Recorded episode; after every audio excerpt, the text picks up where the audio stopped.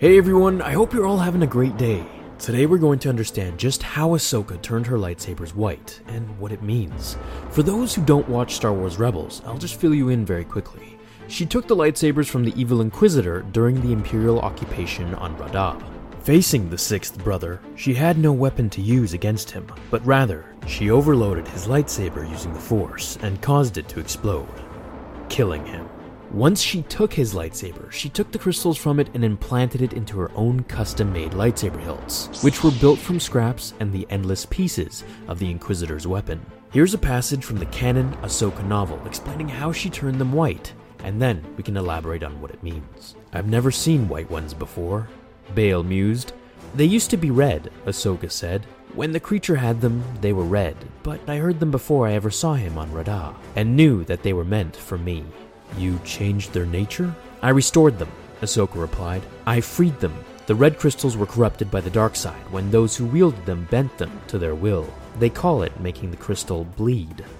That's why the blade is red.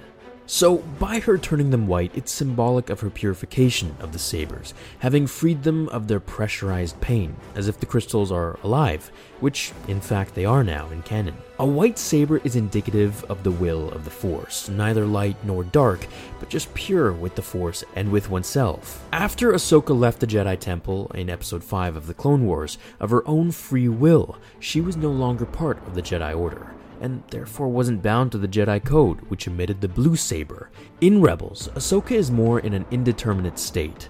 She's set in her ways after she left and won't all of a sudden decide to turn back to the Jedi Order. She saw the problems of the Jedi partially just like Qui Gon and Dooku realized, and that is why she walked away.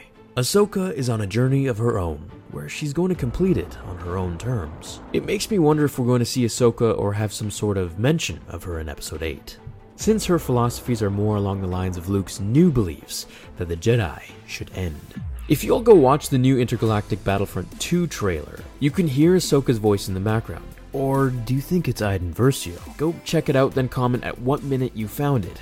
What do you think of Ahsoka's white blades versus Mace Windu's purple blade? What do you think the differences are in the meanings?